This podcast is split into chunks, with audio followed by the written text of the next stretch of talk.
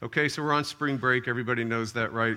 Um, a lot of people are obviously in better places than we are right now. Just look around. no jealousy, no envy, just a little bit. If you need something to read this week, a good spring break read, I highly recommend Extravagant Grace. Uh, there are books. I told the Redeemer Institute people, I tell the leadership, I have like 10 to 20 books that I never stop reading. This is one of them. Highly, highly recommend it. Uh, it would be incredible. What we just talked about, that person and work of Jesus becoming clear to your mind, real to your heart as a Christian, this is the book. If you want one book to read on sanctification, the Christian life, this is the book, hands down. Uh, the other thing is, as I said, that um, you know, we had Proverbs, how to read Proverbs like an ant. That's, that's available. So if you missed that, we can make that available. Well, part one to Isaiah is now out. It will be in the back. It's one page, there'll be two parts. Isaiah is being divided up. So as we go through Isaiah, this is how to read Isaiah. So, first, it was how to read Proverbs like an ant. This is how to read Isaiah like a champ and not a chump. So, this is it. Uh, part one, be sure to grab one, it's available. All right, so uh, this, today we're going to do something a little different. We're actually, the, the introduction, the hook is the book. Um, usually I try to do a hook to hook you into the text, right? Uh, as a communicator, you want to hook people. You want them to be like, I want to read this text. So I try to hook you, get you to read the text. I want to hear this text. And then we go into the sermon. So I'm doing it completely different today. I'm going to let the book be the hook. And here's why.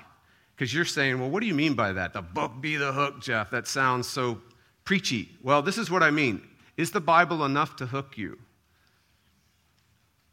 Is the Bible enough to like understand you? You want to be understood. Is the Bible enough to understand you? Is the Bible enough to figure you out? Is the Bible enough to get to the bottom of you? And reach you and help you and heal you and love you and have compassion on you. Those unreached areas, uh, those inner mysterious areas that you can't figure out is the Bible enough? Or is the Bible mere words? The book is the hook. Well, what do you mean, Jeff? This is what I mean. Is the Bible enough to restructure you, put you back together again, forgive you, um, accept you, uh, touch those areas that you need to be touched? Or is the Bible mere words?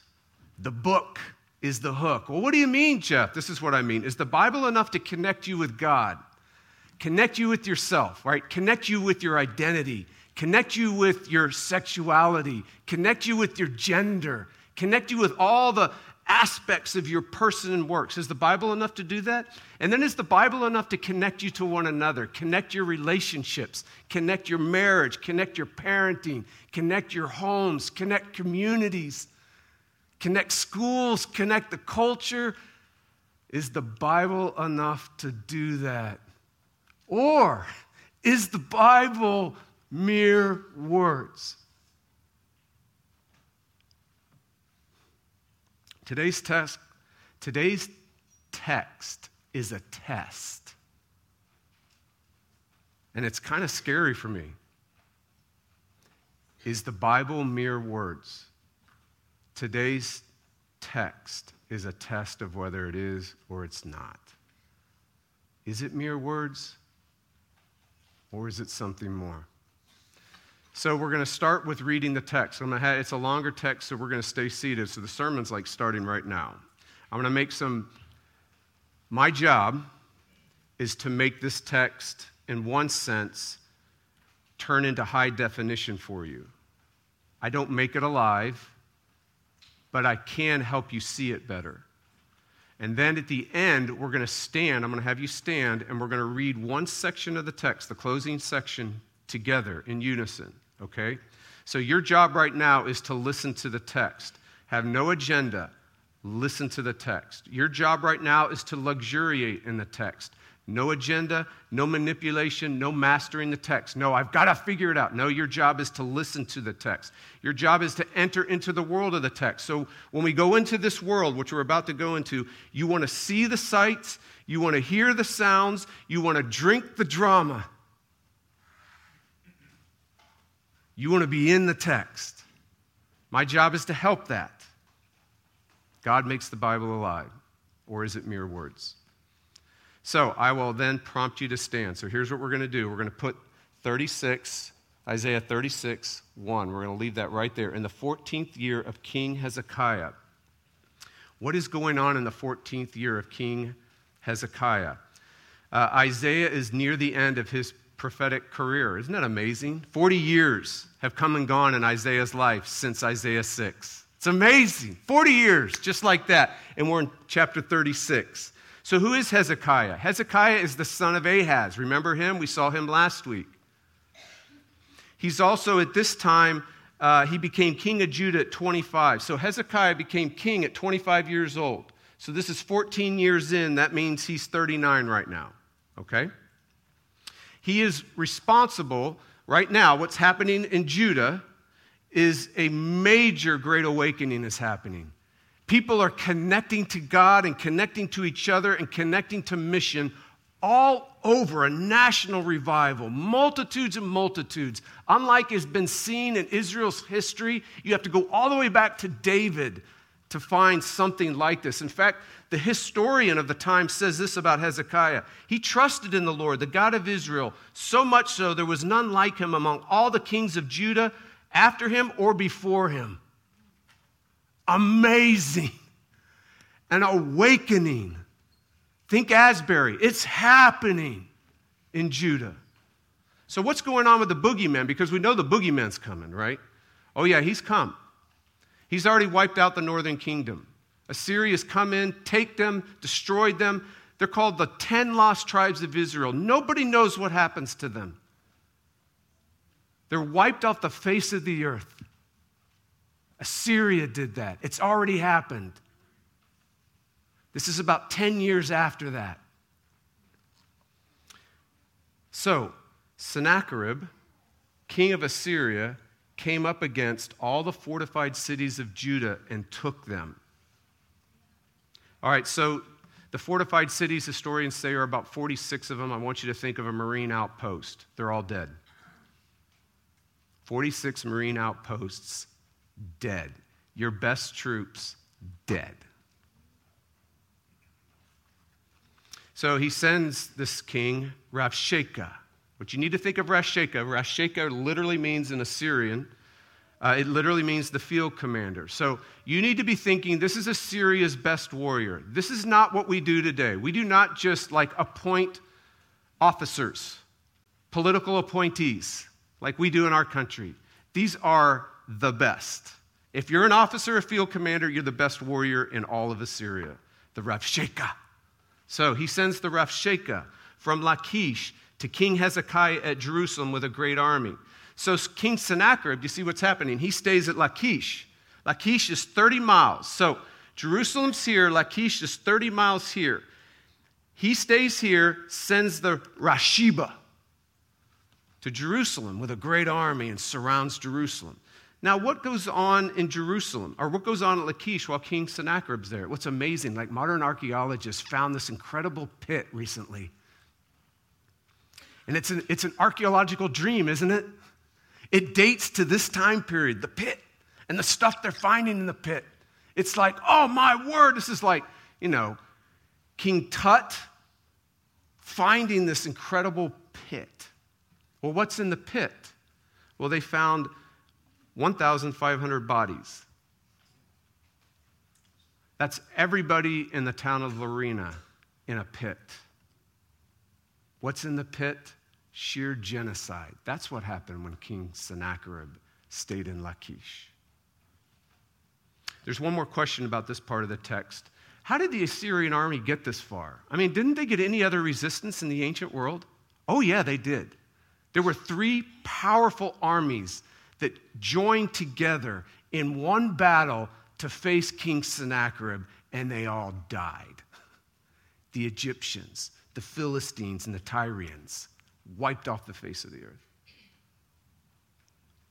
So let's now go back to our text. And he, the Rabshakeh, stood by the conduit of the upper pool on the highway to the washer's field. Those of you that were here last week, um, no, go back to that, would you, Malachi? You remember that place? The upper pool on the highway to the washer's field. Remember, that's Jerusalem's Home Depot. That's where everybody went for the storms to get their water supplies, and all the shops were there. And the Rabshakeh knows that. He knows that everyone's there, and that's where he goes. Okay? So, he came out, and there came out to him Eliakim, son of Hilkiah, who was over the household, Shebna, Joab. These, this is Hezekiah's leadership team. They go out to meet the Rabshakeh. And the Rabshakeh said to them, Say to Hezekiah, Thus says the great king, the king of Assyria, On what do you rest this trust of yours? Do you think, here it is, mere words are strategy and power for war? In whom do you now trust that you have rebelled against me? Is the Bible mere words? Behold, pay attention. You are trusting in Egypt. Pitiful. That broken reed of a staff. Literally, it's broken. It's broken and shattered all over the plains. They'll pierce your hand of any man who leans on it. Such is the Pharaoh, king of Egypt, to all who trust in him. But if you say to me, We trust in the Lord our God, quote, can you imagine? Is it not he whose high places and altars Hezekiah has removed? Saying to Judah and Jerusalem, You shall worship before this altar. This is absolutely brilliant, y'all. I mean, it's like, I, when I read that, I'm like, This is breathtaking. Brilliant. Rabshakeh is brilliant. Know what he's doing? He knows about the Great Awakening. And he knows what happened in the Great Awakening. He knows that in the Great Awakening, it was a rediscovery of the temple. What's the temple? That's where God shows up. But more specifically, where does God show up? At the altar. And so this is the recovery of the gospel or the grace of God is happening all over Judah right now. And this guy knows that the most controversial, hot topic in all of religion is law versus gospel, grace versus works, faith alone versus faith plus something. God's power versus human effort. And he just tosses it in there amongst the discussion of everybody in Judah. Oh, really? Oh, I heard that you, think it's about God's grace. Well, what about human effort and all those places that you had put up for yourself, and now it's just about an altar where your God meets with you at an altar? Tisk, tisk. Come now, make a wager with my master, the king of Assyria. I will give you 2,000 horses if you're able on your part to set riders on them. Sorry about the Marines. How then can you repulse a single captain among the least of my master's servants when you trust in Egypt for chariots for horsemen? Because there aren't any. Moreover, is it without the Lord that I have come up against this land to destroy it? The Lord said to me, Go up against this land and destroy it. Brilliant. The Rabshakeh is quoting the Bible to Judah. You remember Isaiah's words to Ahaz The Assyrians are coming. They did.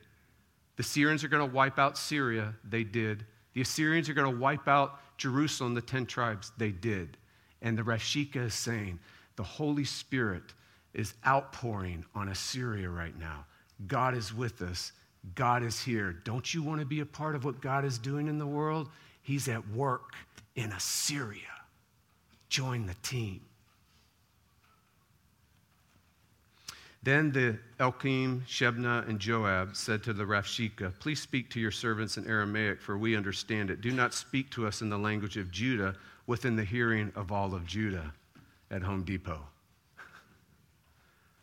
But the Rabshakeh said, Has my master sent me to speak to these words to your master and to you, and not to the men sitting on the wall who are doomed with you to eat their own?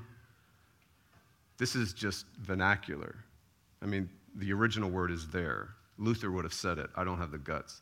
And drink their own urine.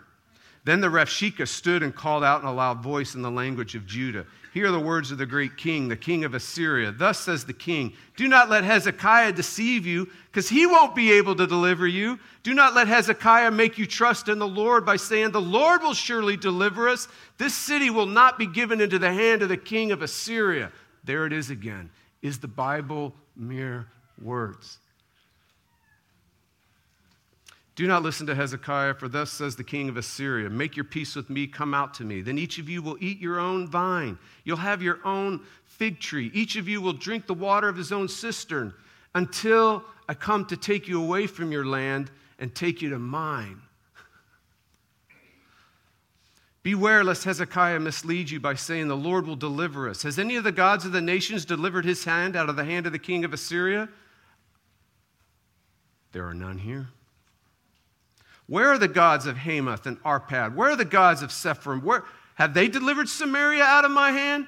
Who among all the gods of these lands have delivered their lands out of my hand that the Lord should deliver Jerusalem out of my hand? Amazing. Let's stand. Here we go. We're going to read this together. Here's the response 21. Ready? But they were silent and answered him not a word. For the king's command was, Do not answer him. Then Eliakim, the son of Hilkiah, who was over the household, and Shebna the secretary, and Joah the son of Asaph, the recorder, came to Hezekiah with their clothes torn and told him the words of the Rabshakeh. This is the word of the Lord.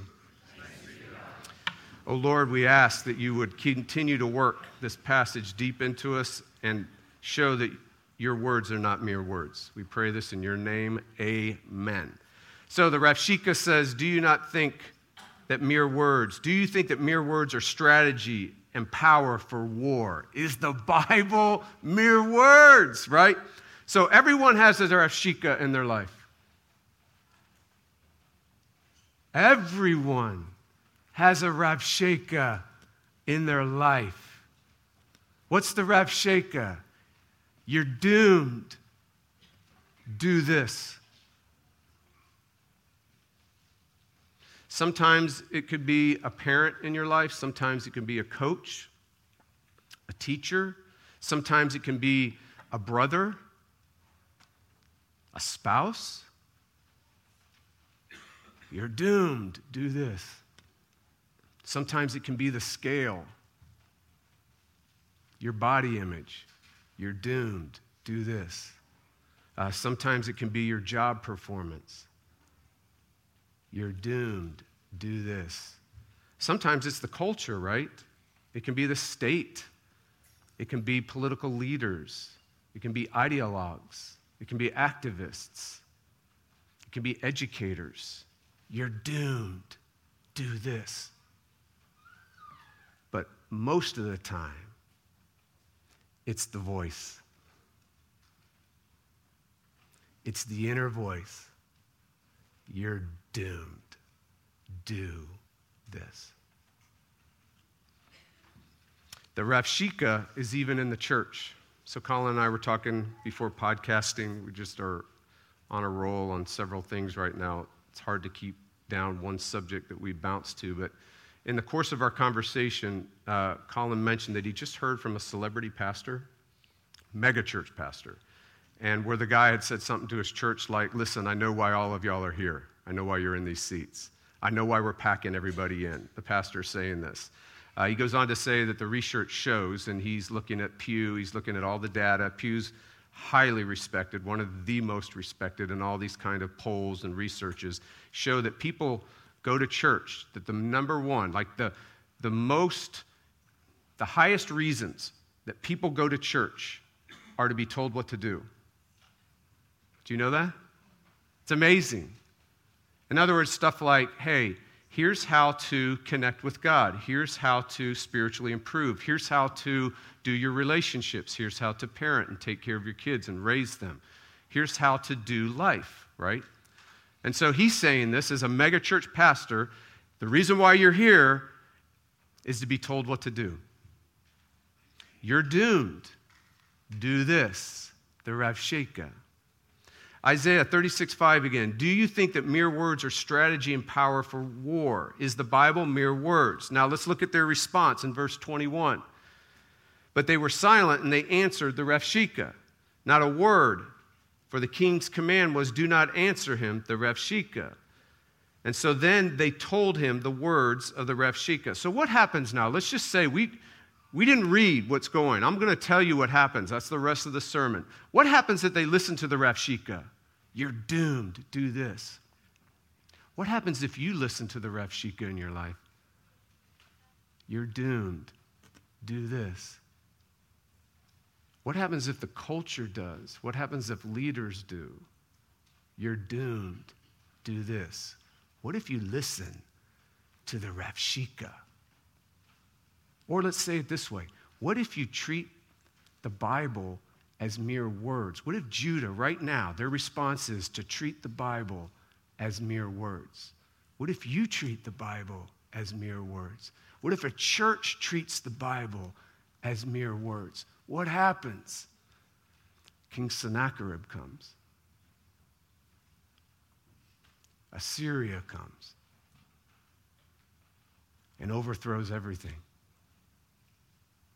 overthrows you, overthrows your relationships, overthrows your home, overthrows your church, overthrows institutions, overthrows the culture. Do you think that mere words are strategy, are a strategy for power and war? Is the Bible mere words?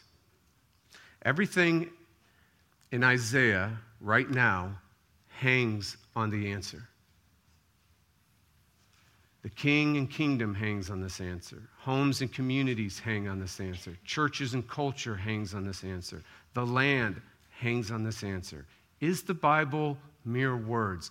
Everything hangs on the answer.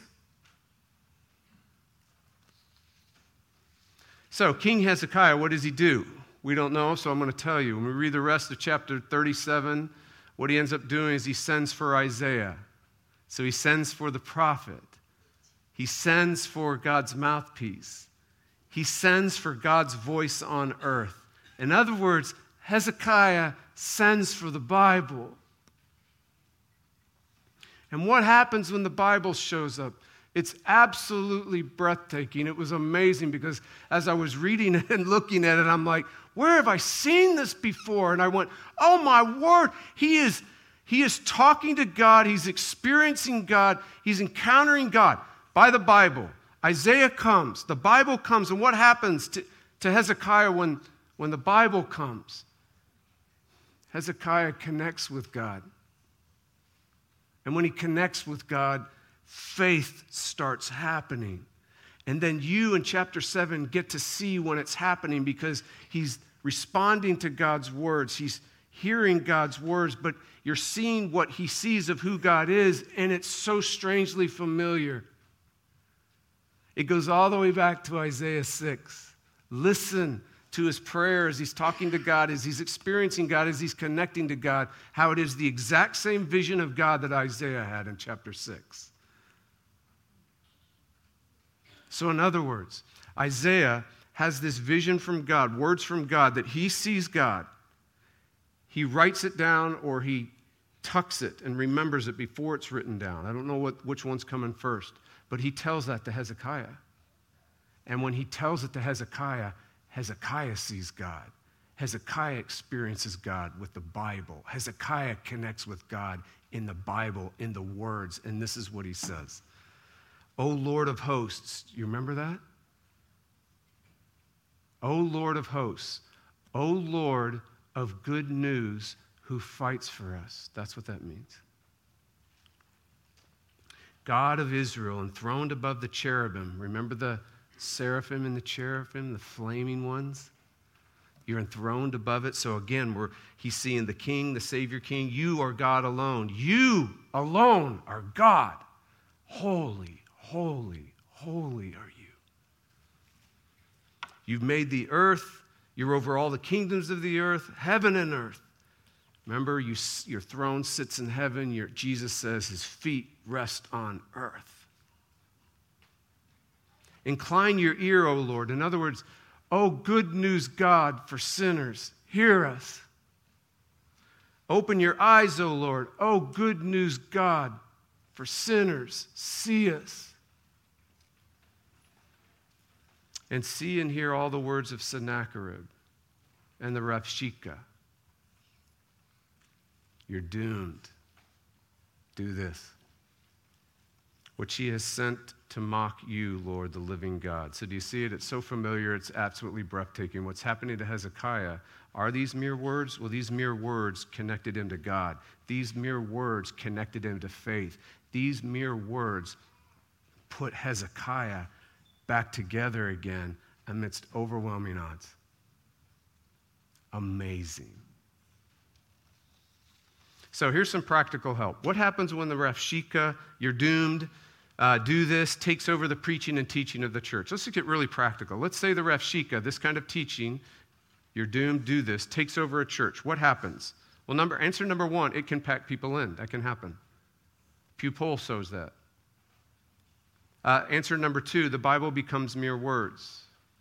So it goes like this uh, you, I'm doing, I'm doing, because remember, it's all about doing. It's about how to do this, how to do that. I'm doing, I'm doing. And so when this happens, the Bible starts becoming mere words to all of us. It's like, I'm doing it, I'm doing it, I'm trying. It's, it's not working. I'm, I'm exhausted and I'm anxious. And then someone comes in, well, now try doing this. Oh, that's what it is. And then we do this rinse, repeat, rinse, repeat, rinse, repeat.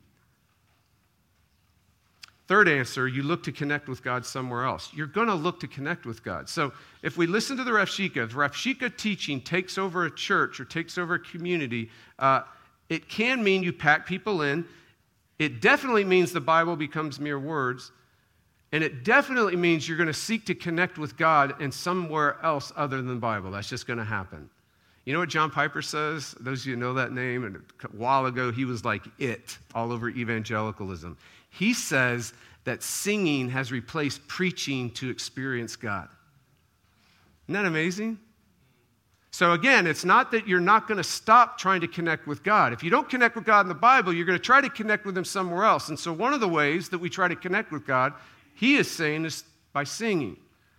And that's why most services are 45 minutes of singing and then a 10 minute message. Right? Uh, we also turn to church traditions to connect with God. Eastern Orthodox, Roman Catholic, Protestant. We go to the traditions, we go to the church. We think the church is where you connect with God. Let me say this as clearly, hopefully, as I can. The Word of God creates the church, the church doesn't create the Word. Churches exist because the Word of God created them. So the church isn't the power, the church was created by the power. It's the Word of God that creates the church and builds the church and reaches and nourishes and renews and puts back together again and connects people to God and connects us to each other and connects to mission and connects to life. It's the Bible that does that, not the church. The other thing we do is we look to find God or connect with God in our feelings and our experiences. We look to special anointed individuals. So we think, man, they've got it, so it's got to be their teaching, or I'm going to follow them and how they live. Literally, people follow pastors. I cannot think of the most boring, ridiculous thing to do in the world. I, I, it astounds me. I mean, I'm going to follow like Jocko, you bet. Pastor? Why? The next thing we do is we follow biblical, print, we try to connect with biblical principles. We think biblical principles or morals, that that's going to be how we're going to connect with God. You get the point.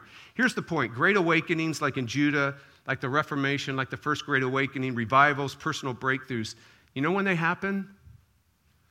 Do you know what happens when, like, an awakening happens in Judah or at Pentecost or the Reformation? or the first great awakening. Do you know what happens? What happens is the Bible is rediscovered to not be mere words. Awakenings. It's not mere words, personal breakthroughs. It's not mere words, people connect with God massively. It's not mere words, relationships and friendships and community happens. It's not mere words. I know what life is all about. I have a vision for life, I have a mission in life. Awakenings happen whenever the Bible is rediscovered to not be mere words. Connect with God with the Bible. Do you want to connect with God? Connect with God with the Bible. You want to experience God? Experience God with the Bible. Some of you are thinking, but how do I? I mean, seriously, Jeff, how do I? How can I trust that God will connect with me? How can I trust that God will connect with my needs? How can I trust that God will connect with my relationships and all the important things that go on in my life? How can I know that?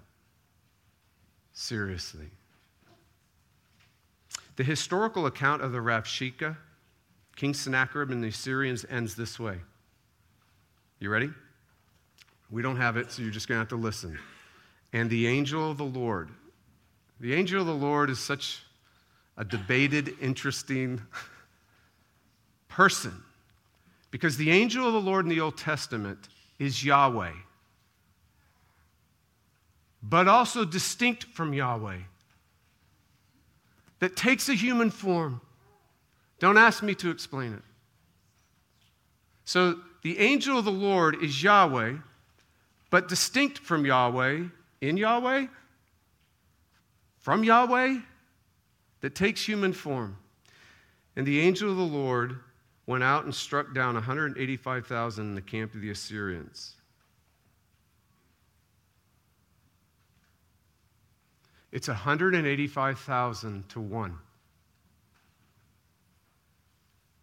185,000 of the most crack troops in the history of the world are put into the top five in all the history of the world.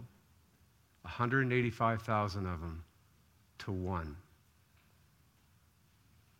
To And when the people rose early in the morning, behold, pay attention, there were all these dead bodies. Then Sennacherib, king of Assyria, departed. Of course he did. And returned home and lived in Nineveh. So the Rabshakeh taunts you. You're doomed. Do this. The Rabshakeh will always be that voice. You're doomed do this.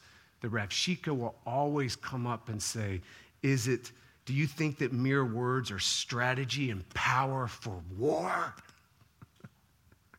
It's 185,000 to 1, the Rabshakeh says.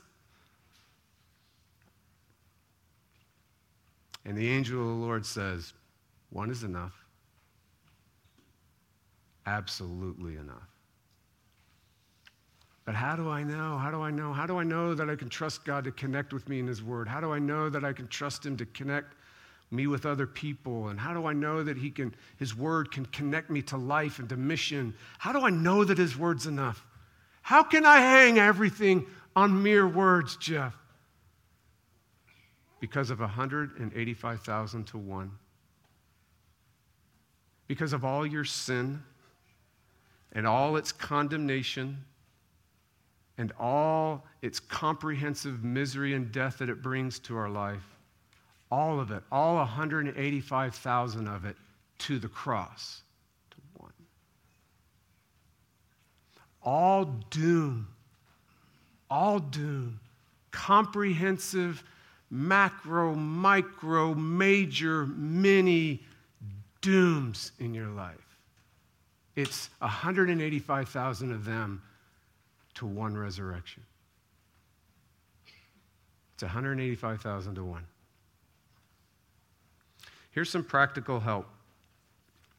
It's your feelings, 185,000 of them to 1.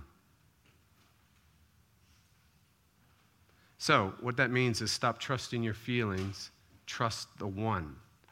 And what happens, it's so interesting. When you trust the one, you get new feelings.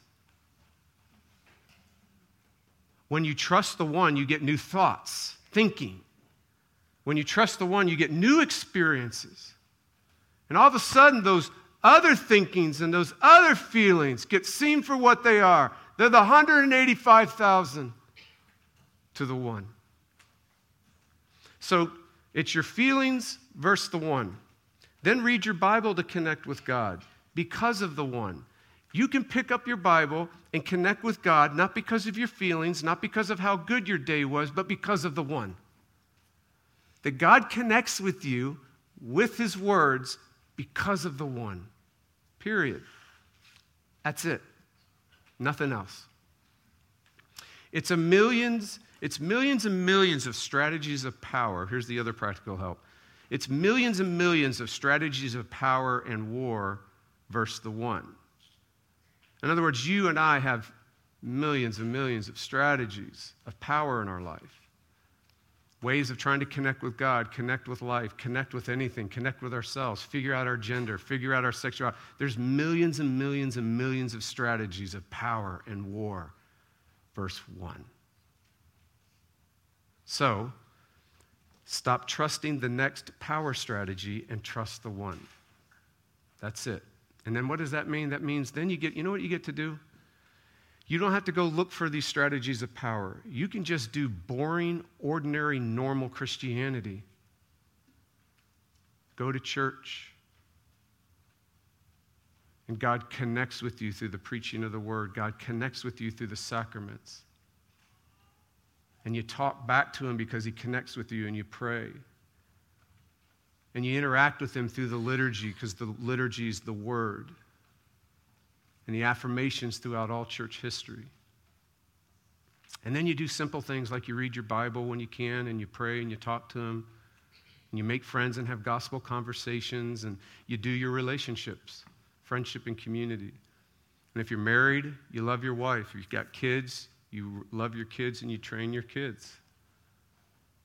Normal, ordinary, boring Christianity that changes the world. You don't have to look for the next power place, the next power strategy, the next Rabshakeh.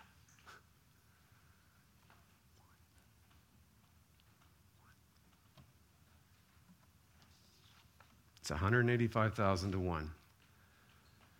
And the one says, It's enough. I'm enough. 185,000.